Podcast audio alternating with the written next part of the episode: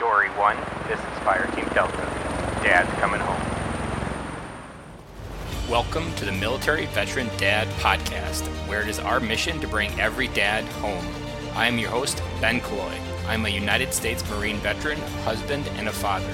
We will bring authentic conversations to inspire action in your life so we can close the gap between the dad you are today and the dad you want to be tomorrow. This is the Military Veteran Dad Podcast.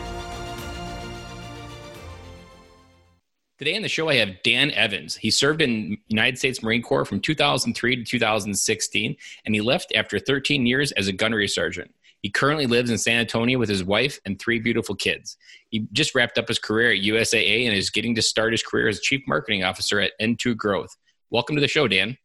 Hey, thanks, Ben. Pleasure to be here today.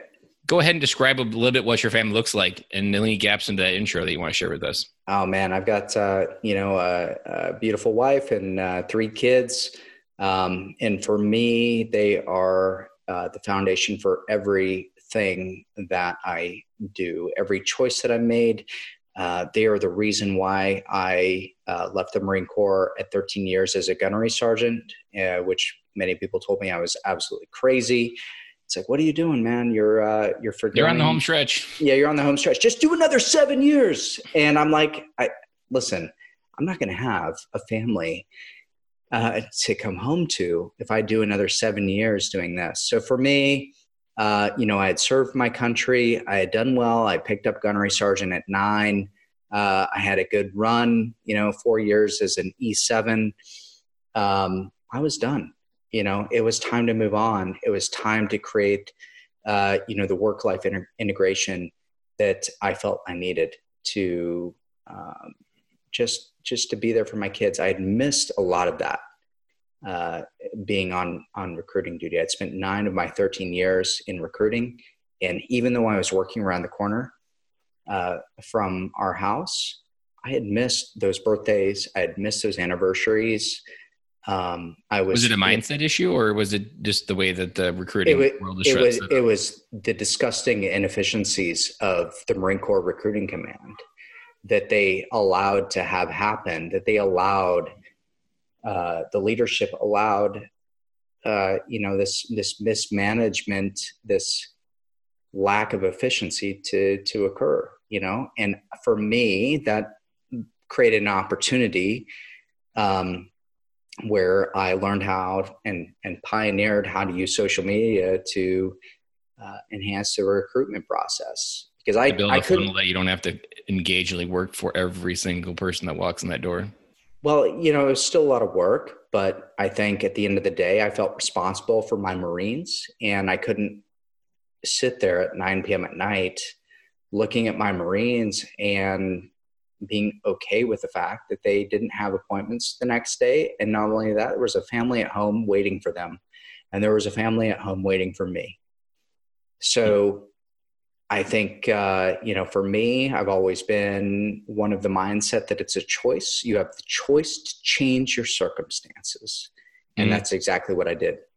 I, there is a book I read, Gary John Bishop, called The "Fuck Yourself," and uh, he says something in there that I repeat off to myself. You have the life you're willing to live, or you have the life you're willing to tolerate. Yeah.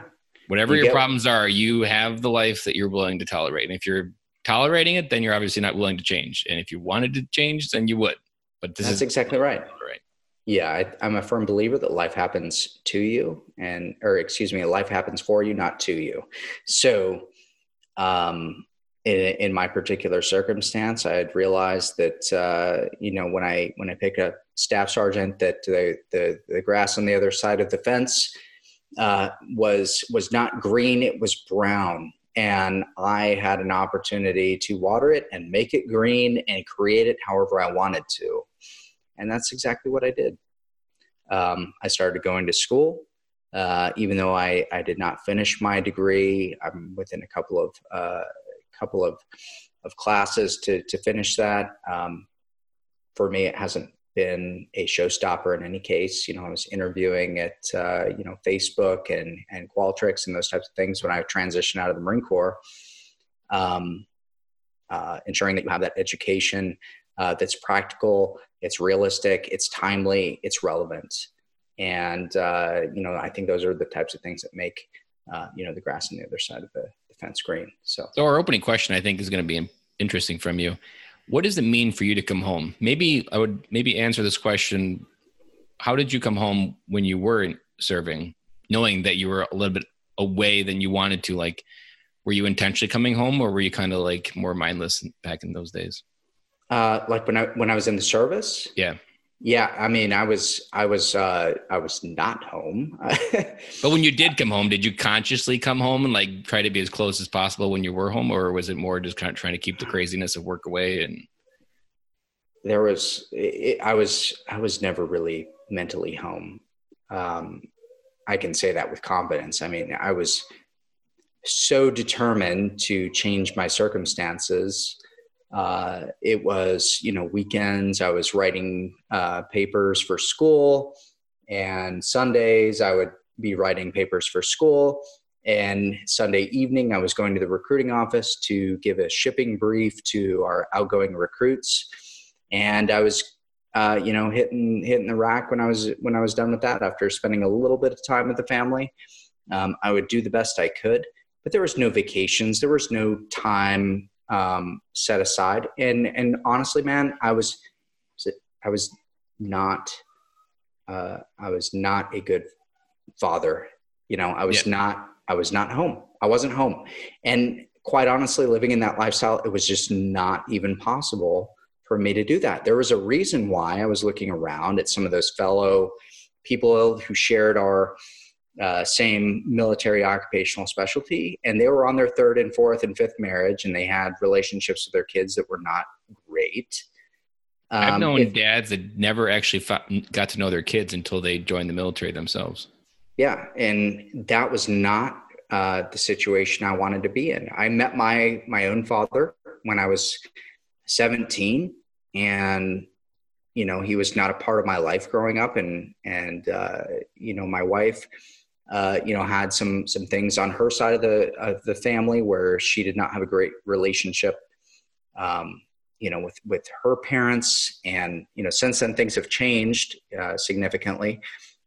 But I I wanted to be able to provide the most normal upbringing I could for my kids, so that shaped all of these decisions uh, that have brought me, you know, to where I'm at today. So I, I observed my Marine Corps career was in Okinawa, and I observed the families and going for Thanksgiving while I was over there with other uh, gunnies and staff sergeant that invite us over, and they got to know their families and the the amount of emotional like just being there with their kids and knowing what they go away with and when they go away all the time. Like I knew very early on, I was like, I'm not going to start a military family. But for for you, for the dads out there that have started military family, I think we often get stuck on that our service is a noble, noble thing, and we get hung up on that. That we're just going to prioritize this noble thing. That this is more noble than being a dad. But that's just like a credit card debt that you keep borrowing from. And I'm sure when you, uh, even when you first made the decision to, to to leave, it was still like this weight that you had to, this debt that you probably had to start walking to start paying back. Yeah, I, I mean, it was you know, it, it's one of those things that I've, I've made a very conscious effort uh, ever since I, I got out of the military to make sure that I've been more involved with uh, my oldest two, who are now uh, 12 and 11. If you don't um, mind sharing, because I imagine there's a pretty good story here, can you take us to the moment where you decided no more? Uh, was it yeah, one moment? Yeah, it, it kind of. I mean, it, it was when I was a staff sergeant. I reenlisted, and that was, I think, probably 2010, 2011. And I remember being so upset. I'm like, man, why did I do this? You know, I felt like it was an obligation. Um, it was something that I had to do because, you know, again, going back to that analogy of the grass on the other side of the fence is greener, and I realized it was brown. I had not prepared myself adequately to be able to make a transition where I could provide for my family and, you know, be that person uh, that I wanted to be um, you know, it was it was tough. I realized I had to to make a conscious investment in myself. I started going to school full time uh, while I was on active duty and on recruiting duty. That was not an easy thing. That meant early mornings. I remember going to 6 a.m. classes at Utah Valley University and being done by 7:45 in the morning and heading over to the recruiting office. I remember leaving the recruiting office at 7:30 at night, heading back to Utah Valley University, attending evening classes, and getting home at 10, 11 o'clock at night. Sometimes I would drive myself back to the recruiting office and I would I would work on papers because it was quiet there. I had my own little office. I had a space. I had a computer, and I would just sit in there and I would type papers until one or two o'clock in the morning, and I wasn't home. But for me, you know that I would I we my wife and I we we started having kids at age uh, you know 21. Um, which I think a lot of enlisted people probably you know could relate. Mm-hmm. Uh, that that's you know seems to be you know a common. You thing. barely lived any of your of yeah. your life or any of your your early adult life where you get to explore and understand who you are. Right, which I I don't regret any of that because I I learned a lot of things along the way. I distinctly remember being so broke that I donated plasma to to make money and be able to yeah. make ends meet. And any kind of gift money that we're, we're getting along along the way as uh, you know young adults young married people we were taking that gift money and cashing the check and turning that money into you know payment for utilities. Yeah utilities baby formula you know what have you. Um, we bought our house at the the peak of uh, you know the mortgage bubble um, overpaid by at least 20 25000 dollars uh, and we we're upside down in that for a number of years uh, but you know, from all of that, I would say that I learned a lot and I grew up very, very quickly. Um, and you know, raising two kids, I was uh, you know forced to to man up. Yeah. And you know, those two children who came uh, back to back. Uh, my son is 14 uh, months uh, apart from my firstborn. Um, they completely shaped me in into who I am today because they forced me to be responsible, yep. to um, you know make conscious decisions in and aren't every just based aspect. on your selfish own internal reasons that you have someone else that counts you on you for everything in life. That's exactly right. So um, it was not easy but I wouldn't I wouldn't trade that experience, uh, you know, for for anything because I think it's it's 100 uh, percent shaped me into who I am today. I, I, don't believe that even with all of those hardships and those challenges, I don't think that those were without uh, some kind of greater purpose. And for some of those things that I'm still struggling with to understand, I think those things will become clear later on. Yeah, you can't always make sense of how you can find purpose in something that was hard but generally the people with the hardest stories are the ones that have the greater success right dave yeah. ramsey tells a story when he tells it of the first time he went broke and i often repeat this to myself that one thing he learned when he was at rock bottom was that there was a bottom and all he yeah. had to do was stand back up and start over so a lot of times i think we don't often get a lot of times chances in life to hit rock bottom but it's almost good that we do because we do get that firm reminder. Wow, there is a bottom. All I got to do is get back up and continue breathing and start over again. And right. that's what he did. And then he created the empire that is the Ramsey legacy now. And right. that came from the worst failure of his life. And and look at how many people he's helped as a result. Yeah, I mean, he's that like he, story has touched yeah. millions. Even my life, I'm debt free now because I found his his story. So, I mean, with those hardships, I think you have the ability to either take those things and make them uh, into, you know, roadblocks for for everything good in your life, or you can turn those things around and you can turn them into a positive and, and make a make an impact. You can inspire others, and you can serve as a lighthouse um, to serve an ex- as an example to to inspire others to become something greater than them than they they even thought possible. And I think that's sim- what's most important. Yeah. One of the simplest things that we talk on, on every episode is that the easiest way to a kid's heart is with time. They spell time or they spell love T I M E. Now that you've learned how to come home and you've transitioned, rebuilt your life to come home and be present, what are some of the simplest ways that you use to connect to your kids that they remember the most that are often the simplest and cheapest and well, you know, the least complicated. Well, for me, you know, selfishly, I uh, I've always made it a priority to tell my kids that I love them. You know, for me, I grew up with my grandparents, uh, and I don't remember my grandpa ever telling me, "Hey, I love you." you know? Same here. I don't ever remember my dad either, or even I'm proud of you. I don't remember that either.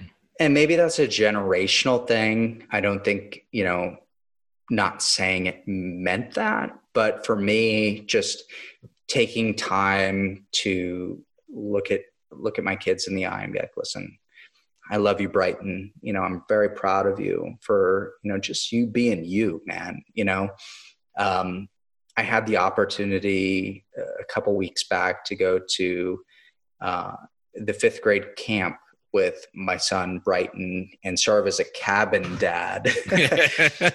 cabin dad with seven other boys, which was which is a cool experience. Was that and, chief storyteller then too? Uh, I'm I'm not really sure, but it, it, was good.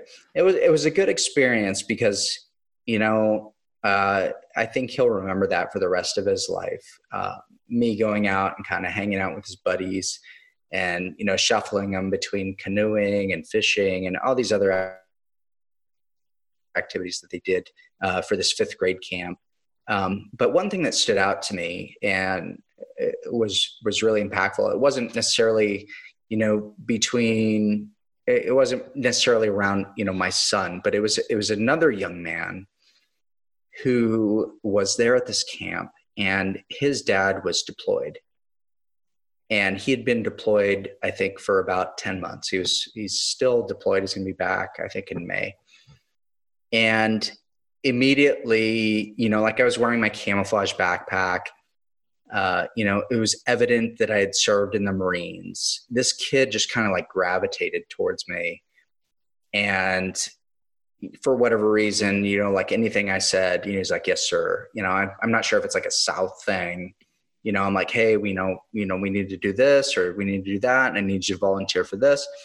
Um, you know, and I looked at him I'm like, hey man, you know, like if your dad could be here, you know, he would, you know, and I want to let you know that, uh, you know, I am grateful for your dad's service uh, on behalf of our country because he was deployed. You know, he had, you know, he didn't have any choice in the in the matter to not be there. You know, with his son for that fifth grade camp. But for me, you know, as a former Marine or you know enlisted guy, um, I felt good that I could, you know, at least kind of resonate with this this young man.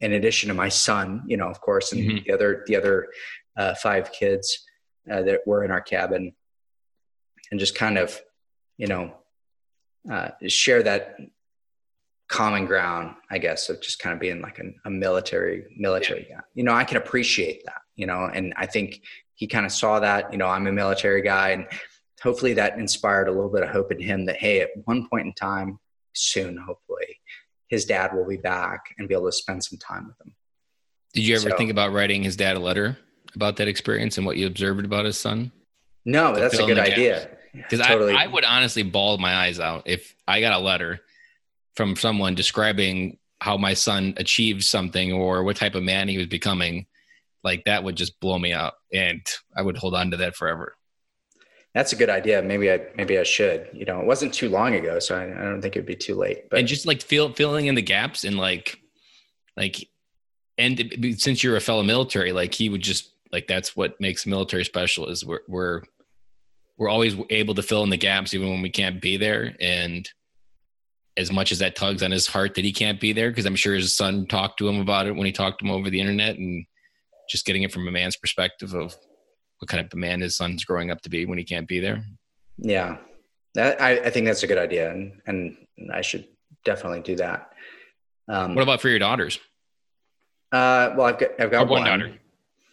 Um, you know, I just uh, I just try and uh, do my best with her. You know, I mean, she's very uh, independent. That's just how she was. She came to us. She was very independent. She's very very confident um, very smart. I mean, we bought like a piano, and two weeks later, she's playing Bohemian Rhapsody on the piano. Like she's and she taught herself.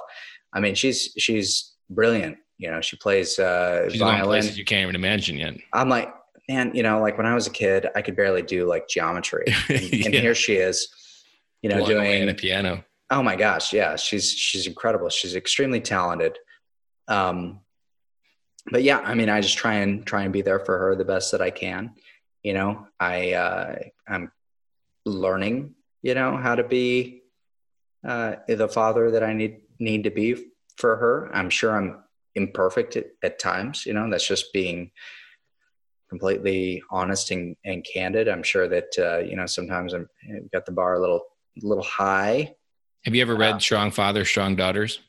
No, I should probably read that. It's been recommended a couple times in this, and it, I read it like two years ago. Before I even, I think I had my third daughter or my second daughter, who's our youngest. Uh, it just blew me away of like the role that dads can play in a daughter's life, and like who they go out to seek in the world is what we modeled to them, and or the whatever we didn't give them, like just hugging your daughter.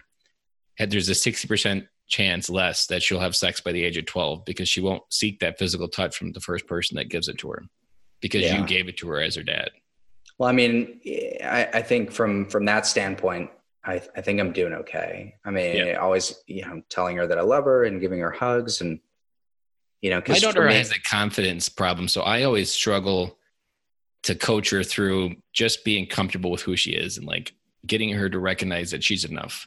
Because she's Yeah. always super hard on herself. She doesn't believe she can do it. And I think in 2019, and I can only imagine when she's a teenager, that women, it's just going to exponentially be harder for women to just be okay with who they are in their own body with all the social media and Hollywood that just recognizing that they're beautiful just who they are is something I'm always reminded them of as well. yeah. And how old's your daughter? Uh, my oldest is just turned seven, and my youngest is two and a half. Okay, so my my daughter is uh, 12. She's going on 13 this year, and one of the big things that she's been into lately is, you know, she wants to do a YouTube channel. She's been following all these YouTube. My daughter creators. slipped on JoJo. God, Yeah, JoJo's everything right now. She's And- and- JoJo bedspread. and I'm kind of caught in between, you know, being a marketing guy, I'm like, yeah, I see there's an opportunity here and this is the way of the future. You know, but at the same time, you know, I'm not sure if you saw Wreck It Ralph Breaks the Internet. I Uh, did. You know, there's a there's a scene in there where they're like, never look at the comments. Don't look at the comments. Um, you know, because that, that can be just like that can wreck you, you know, and especially as a as a young kid. Especially on YouTube, even YouTube. Oh my gosh. worst comments. I mean, that's true. YouTube. That was a that was an adult joke there. YouTube. There's a podcaster who he goes to the internet just to read. He calls a section of uh, people of the internet is what he calls Yeah. because he just reads these crazy freaking comments. so I'm kind of caught in the middle. I'm like, you know, maybe give her the uh, the flexibility to create her own YouTube channel and be able to kind of you know tell her story or you know whatever that is. I do believe that there's an opportunity there um, to create a reputation for yourself. I mean, she's smart. She's doing a lot of interesting things. I think people would by and large subscribe to her channel. Um, but at the same time, it's like, man, you know, like I know that people are mean and and they're gonna want usually they're mean when they Yeah. when they see someone having success. Zig ziglar always said it best people if, uh, sometimes the only taste of success people get is when they take a bite out of yours. Right. And it said another way i mean misery loves company. So if people are you know not happy with their own lives they're going to inflict that on others. And i'm just not sure i'm quite prepared for that but can you turn think- youtube comments off i've never I checked think yeah, you you can do that, but at the same time, you know that's a that's a factor in an, an engagement that kind of helps drive the growth of your channel. So Uh. I think it could be a an opportunity, but at the same time, it's like, well, what are we shielding them from? I mean, you know, the second they turn, uh, you know, 16, 17, 18, I mean, they're going to be on these social media sites anyway, whether it be something you know that exists today or maybe something we've never even heard of, and you know, it, there's still a social element uh, that exists where they can comment and kind of showcase those things. And and for that, I'm you know very very free. I mean, with my own upbringing, growing up, I mean, I've realized that you know kids are mean, and uh, and, and it's hard, it's tough. But you know, as a parent, you don't want your kid to experience that type of pain, but at the same time, it can be I don't know growth, how to, to, to growth opportunity. I don't, I don't, know if you read this headline. It just came over, I think, this weekend. Uh, that there was a study that like there's a 30% decrease in the amount of just people having sex these days because of the just the connection to social media. They have no real world connections anymore. That they they just aren't doing it. So then there's these barriers they can't overcome just to make kids and have the continue the population. And it's it's like it went from 30% like in just a few years. Like it's almost uh, probably an epidemic even. So at, at some point, probably within our parenting, we have to like if she did do a YouTube channel, it'd be make it would be making sure that there's always the balanced approach and even the authentic approach, like just making sure you're not the Kim Kardashian where you're completely one version online. If you ever met me in life, it'd be like, oh, I'm not that person online. Like right. Or even just having like not outsourcing. I feel like and I'm still too early to have this. So this is still, I would say, R and D in my head. But part of it, I feel like we, when you outsource that sociability just to others and likes and an algorithm, like I know from my own experience with this podcast that I didn't actually believe it was possible until I stepped into the real world and met real people that my podcast was going to impact. And that's not on social media. And I've now got a balanced approach that I have an online presence, but I am also very keen on making sure I have physical connections because when life gets hard, it's the physical ones that are going to get you through it. Nobody online is going to be able to hold your hand. Right. They can help and they'll get you places, but at the end of the day, it's the the human connections that you make. Like I even like social media 10 years ago was the next big thing. Like I'm big on people to people is really the next big thing. Human connection will be the next revolution or not revolution, but we'll go back to the old way of just connecting people to people and understanding their story. Um, and social media will get there. It'll get you there faster for likability, but the human connections, I think, are important. So some probably, and, and somehow we teach our kids through social media is that balanced and authentic and but i have no idea how to all do that that's just things i'm thinking about my head of what i have to keep in my mind is well uh, i'll tell you ben there's not a whole lot of people who are being authentic and kind of showcasing you know things the real like side of them or even like things like you're you're doing right now with your podcast or the things that i've done with with my podcast in the past or just kind of putting it all out there. You know, I've always been a firm believer in in uh, you know building a personal brand, showcasing who you are, what you represent, and you know under under this philosophy of you know your vibe will attract your tribe. You know, and you're going to repel these people that have no desire to connect with somebody like you because you know they're just not interested in who you are or what you represent um, but at the same time, you're going to attract those types of opportunities and those types of people who can add value. And I'll tell you, I, you know, from my own experience using social media and kind of just putting myself out there, I'm not sure what your initial perception is or has been with kind of what I've put out there, but we've never met in person. But I've always been a firm believer like, hey, I'm just going to be who I am. I'm just going to put it out there. I'm going to share articles that you know are of interest to me and that align with who I am as a person. I'm going to showcase you know these uh, you know authentic moments. Uh, you know, you mentioned that I was uh, earlier before we started this podcast that I was feeding my son some noodles. Uh, we went over to the Pearl um, Brewery uh, earlier today, and they've got a nice little um, uh, little place where you can get what is that stuff called? Um, uh, some some noodles. Uh, I don't know what they're ramen called. noodles. Ramen noodles. Yes, thank you. Ramen. They didn't look ramen. like ramen noodles. Yeah, it was it was some bougie ramen, so it was really good, really good ramen. Um, and uh, I was feeding my son ramen noodles. It was the funniest thing. But the, you know those types of micro moments that you're showcasing that are just you and the authentic you. That's where you're like your frequencies are starting to vibe and like where you start to recognize like Dan's kind of just like me, or that there's like, uh, yeah, we've got some commonality, maybe even similar sense of humor. It's like flirting a little bit. I've, I've heard it described that where you're just kind of like say, checking each other out, figuring out if there's something there.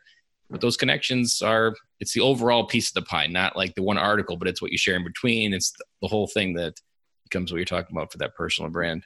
Right. And, and, you know, I'm not sure how you vet people for a podcast, but, you know, I would say looking at your podcast and the people that you've had on it, I'm probably aligned with that avatar. It's very unserious. Persona. I really just do a quick Facebook scroll to make sure they're not sharing political posts they can on their on their Facebook feed. And as long as they're not crazy or appear to be crazy, or at least I've had some connection. I don't think I've done any like random stranger. I guess I did two random strangers maybe. Um, but so far it's been it's worked out pretty good for me. Somehow my gut feeling of being online for a while, I've got a good vibe for whether people are growth minded or whether they're fixed minded and right. the world to fix it for them. So I think, you know, just putting it out there, you know, not being afraid. And I think, you know, from a, uh, a parent perspective, I'm going to encourage my kids to do that when then, when they get to that point and to help them understand that if, you know, people don't agree with them or they don't jive with them, you know, they're not missing out on anything. You know, that's it's just. I heard it, it said that learning what you stand against is more powerful than learning what you stand for. So when the world does come back, and you quickly figure out, yeah, I'm not that guy, right? And you're, and that can help you realign to even your own self, right? I, and I think that's healthy. You know, just being you. You should match who you are offline as you are online. And I think, you know, by and large, I think the population uh, is comfortable representing themselves in a different way online and they're vastly different offline. Oh yes, I would say that they'll You're say like, things online that they'll never say in their in in person.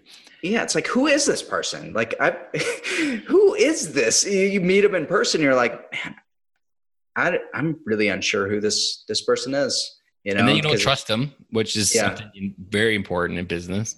And when you don't trust someone, like I'm real big. If I have any idea that you're having an agenda or that you're having some blind side that you're trying to hide from me, like that's when I cross you off the list. Right. So I think with that, there's also an opportunity. There's always a silver lining. There's always an opportunity. When you can represent yourself authentically, you're going to attract the types of opportunities which will be conducive to your goals, especially if you've identified exactly what those goals are and where you want to go and what you want to accomplish. So, so you've kind of had a mix uh, life as a dad. You've had one where you were always at work. Now you've, you're completely rewiring your life to be always at home when your kids are standing around at a bar talking to their friends, what do you hope they say about you? You know, I just I I hope they uh, see me as an example of somebody who's made it work. You know, no matter no matter what. You know, I'm I mean, I came from the enlisted side of the Marine Corps. I could tell you how many people I talked to upon my uh, during my transition that told me, "Hey, you need this credential or that credential, or you need this experience or that experience." And i'm like you know i don't i don't think that's that's true. And i want to be that example for my kids because the world tells them they go to school they're conditioned that they need to learn this skill or that skill or this have this credential to be able to achieve their dreams. And that's just not true.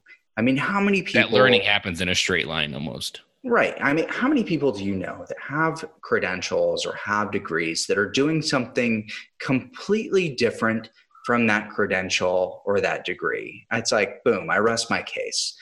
Everybody knows probably 80% of their sphere of influence that is doing exactly that some they went they spent 40 to 60 to 80 thousand dollars on an education. They put themselves massively into debt. They set themselves back and they're working in a career or an industry that doesn't even require that or it's completely on the other end of the spectrum of what they studied and learned. And so, you forgot two important parts because i, I uh, classify that as the modern american dream that you took on the debt, you have a car payment, you probably got married and have kids, and now you have a job you don't like, and now you have debt and you have kids to feed. So you continue down that road to misery. And I've one of the reasons why I was very passionate to get rid of our debt was because I want choices. I want to hold the entire deck of hands in my in my the deck of cards in my hands. And when you create that mindset and that get trapped, you don't the bank has your cards. And so right. that's for me, like that was one of the parts. And it's it's frustrating because so many people are going down that road and i don't think it's gonna it's not turning anything. If anything people are just getting slower. That millennials aren't buying houses they aren't starting families. Now we're learning they're not having sex anymore. Like there the divide is we haven't reached the pinnacle of break even yet right. where we start to change the the pendulum but I, I, I completely agree with you there. The one of the questions I, I this question was born from was a friend worded it as whenever you're a dad you can get caught up and judge yourself on maybe when you yelled at your kid maybe you didn't handle a situation but you really got to frame it like what's going to really matter when they're talking to their friends at a bar when they're 30 like what things are you doing that are going to move that needle of that conversation? Because that's really where the legacy picks into and all the things that really matter are leading into what do they look back on your life and think about? They're not going to think about that time and the, like adults hold on to things for days. Kids hold on to things for five minutes if that sometimes you can yell at them and they can get super they can be kicking you and literally two minutes later it's like they never happened they just yeah. to go play trains and I think the other thing too is like just having the mindset that you're not trading uh, time for money. You know, that's just the biggest fallacy on the planet. Your compensation that you can earn within the marketplace is a direct tie to your ability to add value. And that's it. Whether it takes you five minutes or if it takes you 500 hours, it take you, you will be compensated based off of your ability to add value to the marketplace. Plain and simple, bottom line up front. Um, and I think our society conditions you to feel like you need to work hard or you need to work in a role that is unpleasant, um, where you're not having fun. And yeah. I think, you know, based off of my limited amount of work experience in the corporate world, I've seen a number of people who whose expectation is that work shouldn't be fun. When you go to work, it shouldn't be fun. It should be uh, very serious. It should be very, uh, you know, uh, stodgy and uh, you know, and if you're having fun, you're wrong. And what's wrong with you if you're having fun? Millennials yeah. always get a bad rap because we want to have fun or like somehow we feel entitled to have fun, but it's not really an entitlement. It's we have just recentered our, our living and our purpose around being happy and being more tuned into what we were actually put on this earth to do versus wherever whatever crack in the corporate world we ever landed into and stay in that crack. Like that's just not how we think anymore. And i think there's a difference between fun and messing around. There's a clear difference but you can have fun work hard and create something of value and deliver to the marketplace and enjoy what you do. There's nothing wrong with that.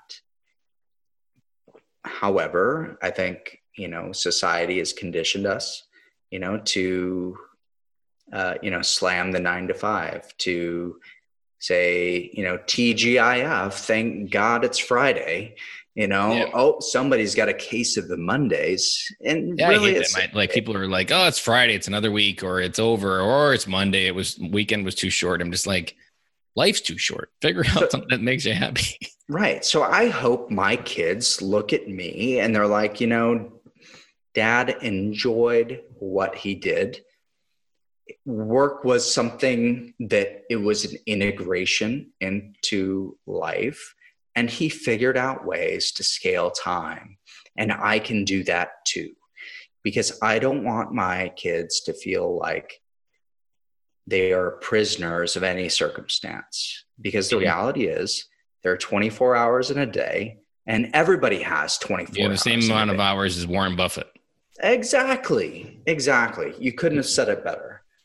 And Warren Buffett is obviously crushing it. He does not trade trade his time for any kind of and he reads like money. six hours of those days. So he's not even right. like pounding through emails for 10 of those. It's he is continuing to learn and just add to his own value, but then also right. just become more wiser in the value that he gives to the world. Right. And I think, you know, just being that example for my kids um, i hope that is is my legacy i don't want them to go to into roles when they're in their 30s and they have children and a family and and feel like they are a victim you know that that is just you know, how many times have you heard people say, you know, well, this is just the way it is? And that's just garbage. It's just not true. Mm-hmm. It's just I what mean, you choose to accept that it's the way it is. It is the way it is until you choose no longer to accept it. We all have a choice. And, you know, if you're not enjoying what you do, move. You're not a tree, you know, like move, do something else. And I think that's the the most powerful lesson here is you can do those things that you enjoy, you know, and I think there are things that you can do that you're good at and there are things that you can do that you're passionate about and if you can find a mix of something that's in between then that's good where you out of 30 days of the month you're happy with 27 of them and there's three days that probably suck pretty bad because it's just you know conditions. you're filing the taxes or keeping track of your expenses, so that way you're, you're, you can file your taxes correctly. I mean, if you're using your strengths ninety five percent of the time, I think you're in a pretty good spot. It's when you're in a role where you're not exercising your strengths even twenty percent of the time. You're just kind of there to to earn money. You're trading time for money, and that's that's not real. You know. Mm-hmm um, it, it's not a. Uh, I mean, I'm sure it feels very real for the people who are in those circumstances, but it's it's a, it's a choice, and there are other opportunities out there, and you know, if you don't like it, move. And I I hope that through my actions and my example, my kids see that and they will emulate that for themselves in their own life and they will be happy and feel fulfilled in whatever it is they choose to do. That, so I was me, a, that's success. That's success for me.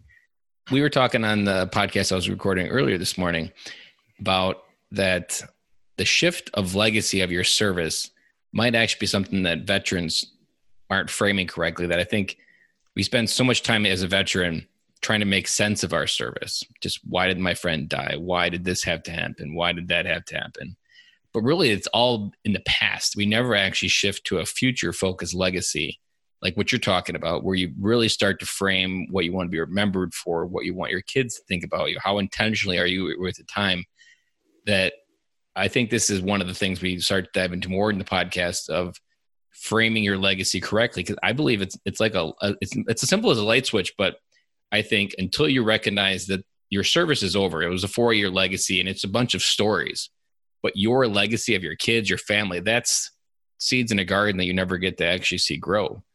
And that's where to me like the the purpose comes back that you lost after serving. Like there's a purpose in making sure your legacy is where you want it to be in the end. Yeah. Absolutely. I would I would agree with that sentiment.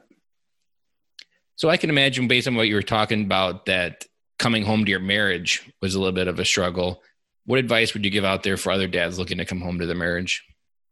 Man, to be honest with you, it wasn't really a struggle because I I think my wife's my my best friend, and uh, you know I'm I feel that you know I'm her best friend. So really, it was just we really enjoyed being with each other. Uh, and you weren't around. able to in the beginning. Yeah, man, it was like uh, you know, it was it was like torture, man. I'd be at the uh, you know the recruiting office or uh, traveling on business. I think my my last uh, my last duty station, I was the social media director for the recruiting command, and I traveled like three weeks out of the month. It was really great. That was that was it was great for points, you know, yeah. and and we ended up using those points and using those hotel uh, rewards to you know go to Disneyland as a family, which was kind of cool. It's kind of fun. Um, but I spent a lot of time away from home and away from my wife, and that was that did uh, it did it did come with some some challenges. You know, like it, it was just we'd have to reacquaint ourselves after I'd be you know gone for a week, and it, it quite honestly it just kind of sucked. So in my new life, I'll call it, you know, I've designed a life where I don't travel mindlessly or you know without clear purpose mm-hmm. and that has been a great thing for our marriage you know being able to spend time with one another and be there. Because I, I think not being there for the kids in those moments that mattered most you know whether it be you know like the the donuts and dads event at school when my kids you know like one of three that doesn't have a dad there or whatever those things like okay you understand that you know dan is away on you know doing military duties. Hmm. But i think there's kind of like this unconscious bias that kind of took over it's like well he's not there you know and I'd come back and it was like I was, she was, she was, you know, upset at me. Yeah. And, and that was tough, you know, and we'd have to deal, deal with it. And it, it caused, uh, you know, some, some friction.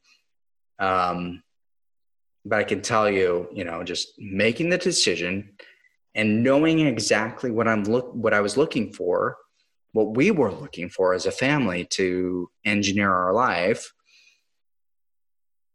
understanding what we wanted the day to day to be, and then seeking that out and making that a reality made all the difference in changing those circumstances. So that was temporary. So for you, you know, it was really just signaling to your wife that you're that, that there's the wind's changing, a little bit like Mary Poppins, where the wind starts changing.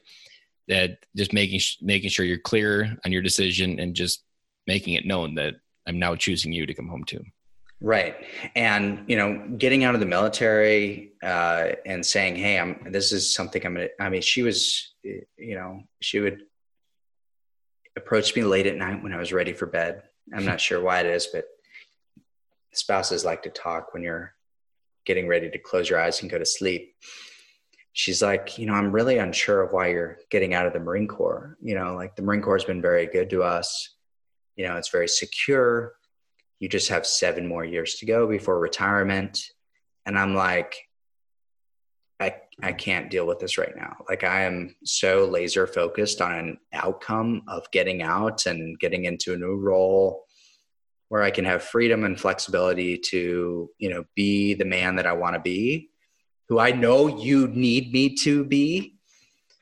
Um, you know, it was uh, it was tough at times to kind of women women have that uh, the human essential needs for certainty in their life and the military provides a high level of certainty. Oh it sure does. Every yes, part of uh, transitioning is uncertain of where you're going to land. Will it be a long-term career? Will it be short-term? Will you get a job right away does he have but, what it takes to survive on the outside? But isn't that just life though? I mean you're always in a tra- i mean you're in a role for yeah you're in a you're in a role for three years you know like for example i've been at, at usaa for about two and a half. I'm moving into a new role now. That's a transition you know? I went from the marine corps to usaa there was uncertainty there. It was uncomfortable. It was different. There was a learning curve i think I just mean, talking we're about all it, doing that it's like the if you don't acknowledge it, then it just becomes the elephant in the room that's just there and you never know what to deal with. But I think just listening, understanding, and just getting having a curiosity sometimes is also where I've taken the approach where to approach something instead of trying to judge it and to give my own opinion, just to explore the curiosity of it, of where the other person's coming from. Yeah, absolutely. What is a resource or a book that you would recommend to other military veteran dads? Uh, you know, something that I found very interesting was uh, The War of Arts. And that's a, a book by Steven Pressfield. And basically, uh, the premise of the book is anytime you hear something, you know, like you want to do something, and then you hear that other voice in your mind that tells you to procrastinate or put it off or not do it or whatever. That is the adversary stepping into your life and preventing you from becoming the person you need to become to feel fulfilled. Yeah, to feel and, alive, to feel yeah. purpose in your life again after serving. And ironically, Pressfield was a Marine. So it's a good book. You should check it out for sure. I haven't yeah. read it, but I've heard it a couple mentioned a couple times, and uh, so it's going to be making my way up the list of. Yeah, the audiobook's top notch. Definitely uh, worth a listen. That's good. I nothing nothing worse when I hate a bad audiobook. Especially if it's a good book that I'd like, God, I gotta listen to this book because then I'll muscle through it. But Think and Grow Rich was one of those books where I know this book has value. I just need to get through it. But God, this voice guy's voice is so bad.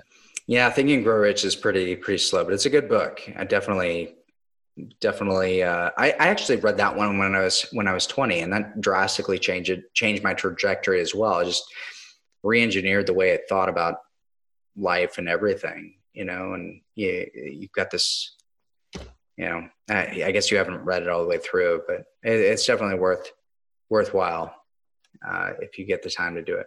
Maybe get the condensed version, like the Tai Lopez version or whatever. I, I, know he has like those those condensed audiobooks so you can read uh, you know a five hour audiobook in about 15 minutes or something. Maybe maybe it's good. I'm not I'm not sure. This is not a paid endorsement for Tai Lopez, just to be clear. It's probably just the social media Facebook ads that are coming right. in from you from Tai Lopez. Yeah. yeah, I don't know. What is a parting piece of advice you want to leave for military veteran dads?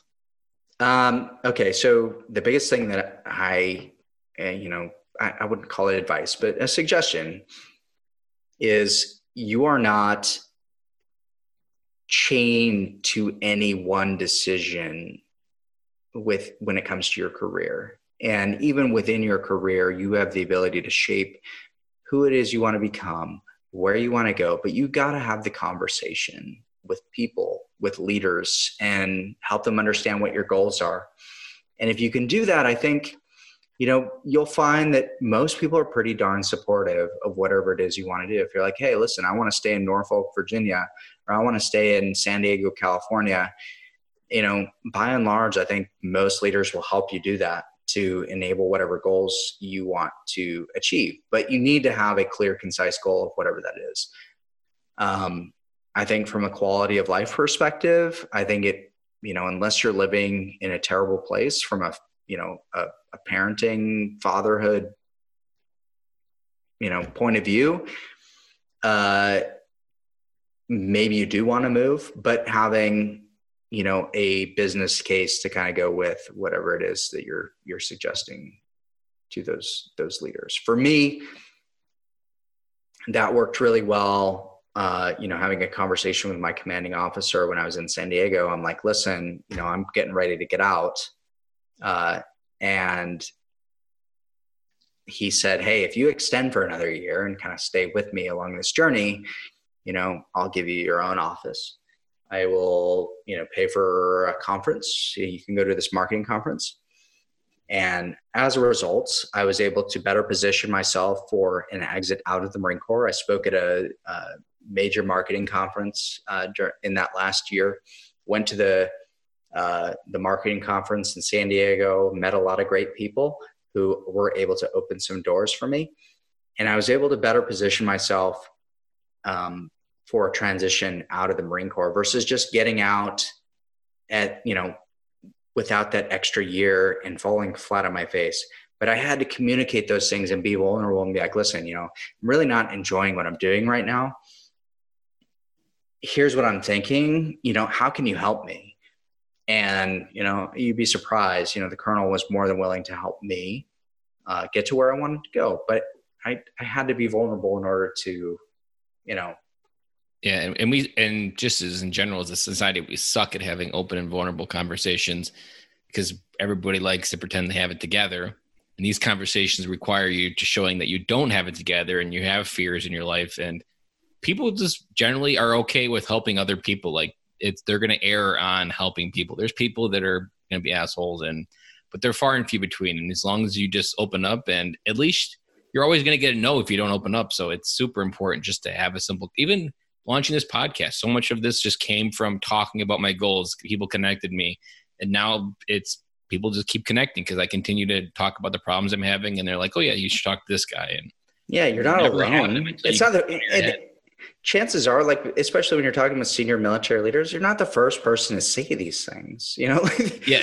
They're probably like, listen thank you for telling me. I'm happy to help you know? Because they want to keep good talent. They want to keep good people. They want to help you you know? It's kind of if you don't ask you're never going to receive. So be vulnerable throw it out there see what happens. Um, engineer the life that you want engineer the career that you want. I think it's absolutely doable. You know, because at the end of the day, like your family matters, and if you can request little things that drastically increase that quality of life, then what's the harm? Yeah.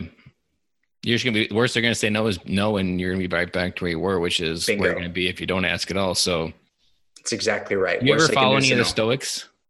I haven't. No. The one thing, and I'm not an avid Stoic reader, but like I've dived into a couple times. Like they'll say a thought that there's no way you could tell whether it was in 2000 BC or 2019, and it reminds me that for almost 4,000 years, people have had the same debilitating self-limiting beliefs of thought and no thought that you're having is the first time you're having that thought. Thousands of humans before us have come. It's just we got to keep talking because only when you keep talking, you'll find someone that's walked that problem and be like, "Oh yeah, I've solved that two years ago. You do X, Y, and Z, and yeah. Bob's your uncle." Yeah, it's crazy. You just gotta just be you, be your authentic self. Ask the question. You know, if it causes you to get emotional while you're doing it, so be it. Yeah. And it builds you up to not be alone on the other side because that's usually what eats most veterans alive is they don't talk to people. So then they just become the just lonely person that doesn't have that same tribe and they keep that's hearing hard. these demons in their head that keep talking that their life isn't worth living and then they eventually figure out and decide to kill themselves and it's sad yeah. but it begins with just talking like that's the first step to try to to come home to me that i keep repeating a lot is you just killing that belief that you're not alone is the first step. Yeah. And you can start well, well before, and you can even just nice build a nice, good landing pad on the other side of that transition. Sure. I love that advice. Well, Dan, I love this episode. It's going to be good stuff. We went into areas we haven't. We never talked about social media before. I wasn't planning on. I never connected that you're the social media guy, but I like that conversation. And I know we probably prodded a little. Anybody that has teenagers, I'm sure we hit a few nerves with our conversation today and I really appreciate you coming on the show. Is there anywhere best place to con- connect with you, Dan, if people want to connect with you? Well, I'm, I'm pretty easy to find on social media. You can find me on LinkedIn, Facebook, Twitter, Instagram. Um, you know, shoot me a note. I have a website, danevansonline.com. Uh, you can you can find me there, but best place is probably uh, Facebook, Instagram, or LinkedIn. All right. And I'll include all of your social handles in our show notes for any of the listeners that want to connect you quickly. Cool. Well, Dan, you enjoy your night. And again, thank you for coming on the show. Hey, thanks, Ben. That's a wrap. And thank you for listening to today's show. And I really hope you enjoyed it. The lifeblood of any new podcast are the reviews. If you haven't reviewed the podcast yet on iTunes, I would really appreciate it, and you will help us get the message out to even more military veteran dads. As John Maxwell says, if there is hope in the future, there is power in the present. Dads, it's time to come home.